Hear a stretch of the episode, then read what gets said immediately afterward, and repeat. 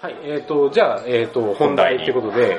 あの、やっぱり我々、なんか最近、多分池谷さんところ話し出したのが去年の頭ぐらいかな。で、それ再現可能性問題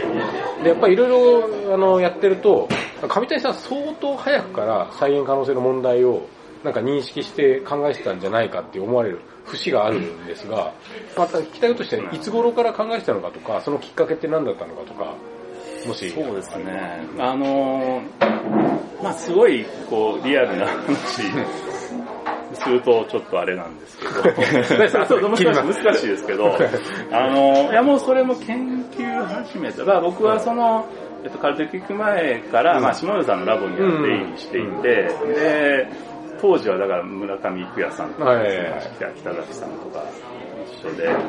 あ、そうか、北崎さんもそうか。うん、そうなんですよね。で、まあ当時は、まあ僕もそうですけど、割と、まあ下野さん自身も、えー、割と現現象論っていうか、うん、そのオクルージョンとかイルージョンとか、うん、現象論ありきで、で、データは、まあそれを確認するためのデータみたいな、うん、そういう。作詞研究に近い、まあそうですね。見えるのが前提でそうなんですよね。で、まあそうやってる分には、まあ、まあ安心というか、うん、まあ、再現性あるかどうか、まず見たらわかるっていうので、うん、でもまあ論文進む上で、まあ、まあ、ラマチャンドランはデータなしのパブリッシュだけれども、我々は一応データをつけようみたいな、そういうノリですよね。もう作詞、作詞はそうです。作詞完全にも見えるやろうと、でもデータなんか、パブリッシュには必要だってうん、で、でまあ、そういう感じで研究に入っていって、で、まあ一般的にまあ、まあそういう作詞じゃないとしても、まずまあ、てかその実験はまあ、その論文に出るやつじゃなくても何回も何回繰り返して、もう確実に自分で確信持って、で、最後、まあ論文出すためにちょっと条件揃えてきっちりとやるっていうのが、まあ本来のやり方だっていうふうに僕は、こう、まあ、理解してやってたんだけど、あの、彼女のみんなそういう感じではなくて、うん、その、とにかく確認、まあとりあえず有意差出たら、確認、その、ある仮説が、まあ証明されたと。しようと、じゃあ論文にしようっていう、そういう人が結構いるっていうのに気づい気づいたっていう。それでもなんか、むしろでも主流はそっちだったんじゃない？うん、だからそこがちょっとまあいろんなその分野によって違うかもしれないんですけど、あのー、僕が感じるのは、うん、その、例えば統計のソフトの普及でも、うん、僕らが学生の頃ってそんなに簡単にはできなかったですよね。うん、T 検定やるにしても、うん、まあ、SAS すとかありましたけど、うん、あと、春棒っていうなんかベーシックで書いて春棒知らない春棒っていうなんか、等数検のなんか先生、えっと、なんか、柳、柳、柳、なんか有名な先生、あとで書いたポイントのがあって、あの、あったりとかしてやってるんですけど、春棒。春棒っていうベーシックのソフトがあったりしたんですけど、あのー、まあ、そん、かなりハードル高いですよ、うん、だから、登下検定するにしても、結構もう、もう最、もう最後の最後に、うん、あの、もう本当確証のためにやろうかっていう感じが多かったんですよね。うん、で、当時はそのまあ変数もそんなに多くない実験やってたと思うし、まずまあ、こう、確実に現象に対して確信を持った上で統計をかけるっていうスタイルが、昔の人多かったんですよ。それが僕が大学院生ぐらいの時からどんどんそれが簡単にできるようになっていったっていうのは、じゃあ関係してるかもしれない。現象あって、まあ多分だからその統計かける段階では、その有意差があるかないかっていうよりも、まあ一応統計量いくつなんだっていう雰囲気で出してたそうですね。まあなんていうか、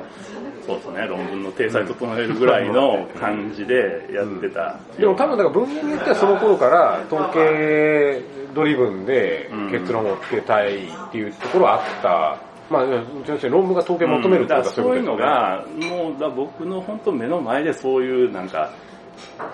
みんなの意識の変化が起こってきたような感じで、その統計が、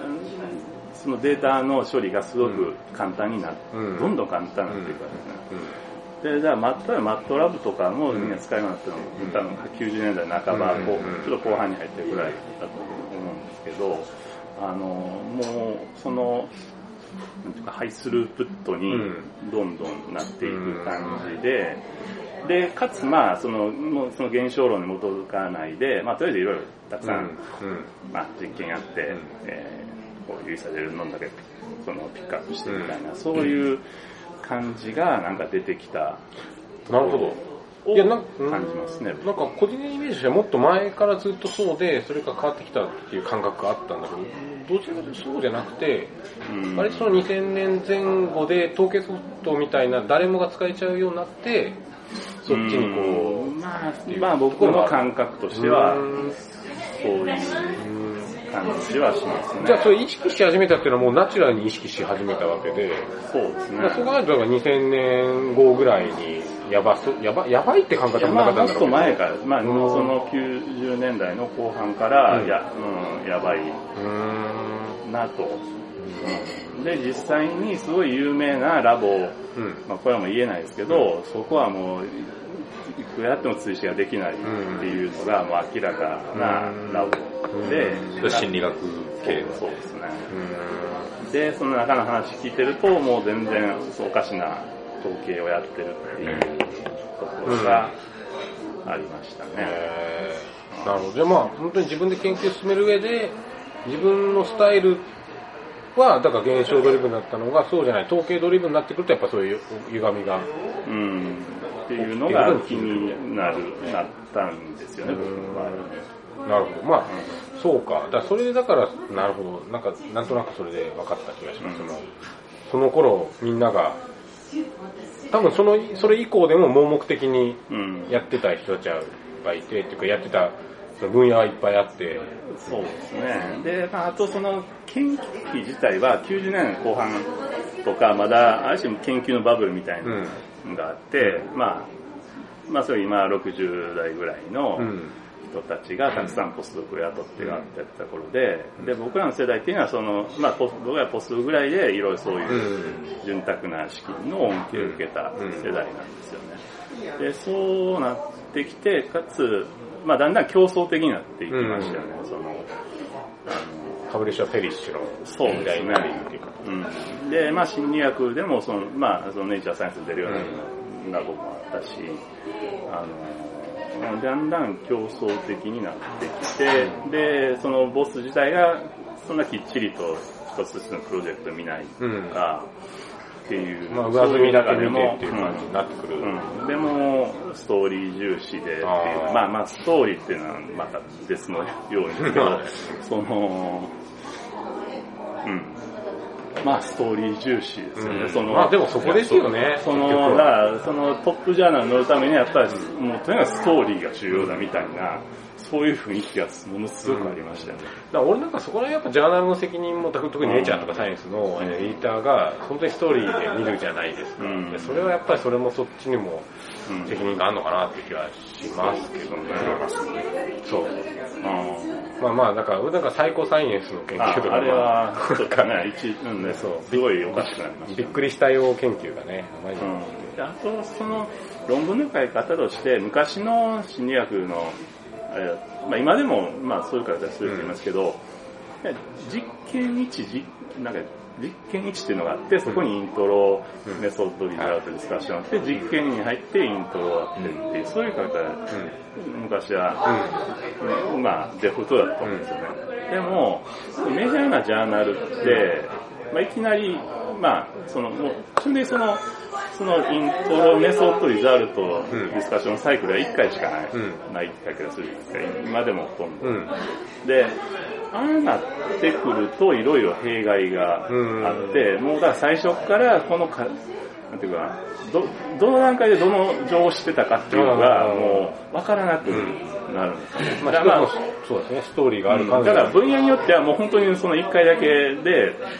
その正直に説明できるかもしれないんだけれども、でもやっぱり、多くの、まああれに近い分野だと、なんか実験やってそこからいろんなわからんことがあって、じゃあ次のデザインしましたっていう、そういう風に本来書くべきところを、うん。まあ最初から全部分かってましたって感じで、メソッドを書くっていううん。スタイルが、そうですよね。ん広がっていきました。よね。仮説検証型に従ううんじゃないですか。まあ探索的だって言い切って、それでできれば、2個目はこれでこういう意味でやったんだっていうのに、最初からなんか全てがこう、うん。予定調和的な感じを。でそれです、うんポジティブでポンポンポンって並べないと、うんメジャーなジャン通らないみたいな感じになっていった感じがしますね。それは大体やっぱ2000年入ってからの感覚ですかね。そう、その前後ですね。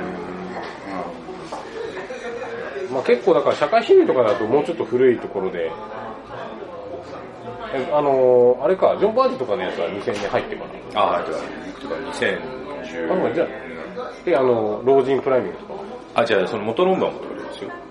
追試とかが出たのが2010年代。あ、そう、追試はね。だからその、ジョン・バージがその、老人プライミングのもともと元々は何年、何年か多分70年。ああの頃のやつも、なんか、あれなんかね、社会主義はまだそれで、ね。社会史。俺、だから社会主義の、その、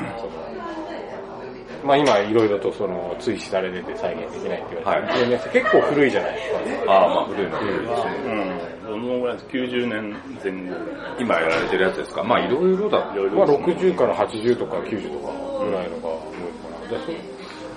うん。まあ、あの辺はちょっと僕わからないですけどね、感覚的には。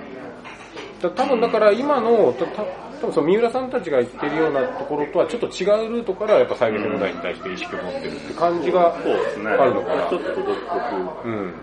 な気はします。そうですね。だから、やばいってなる以前に、やっぱりちょっとなんかおかしいっていう感覚があったってことなんでしょうね。そうですね。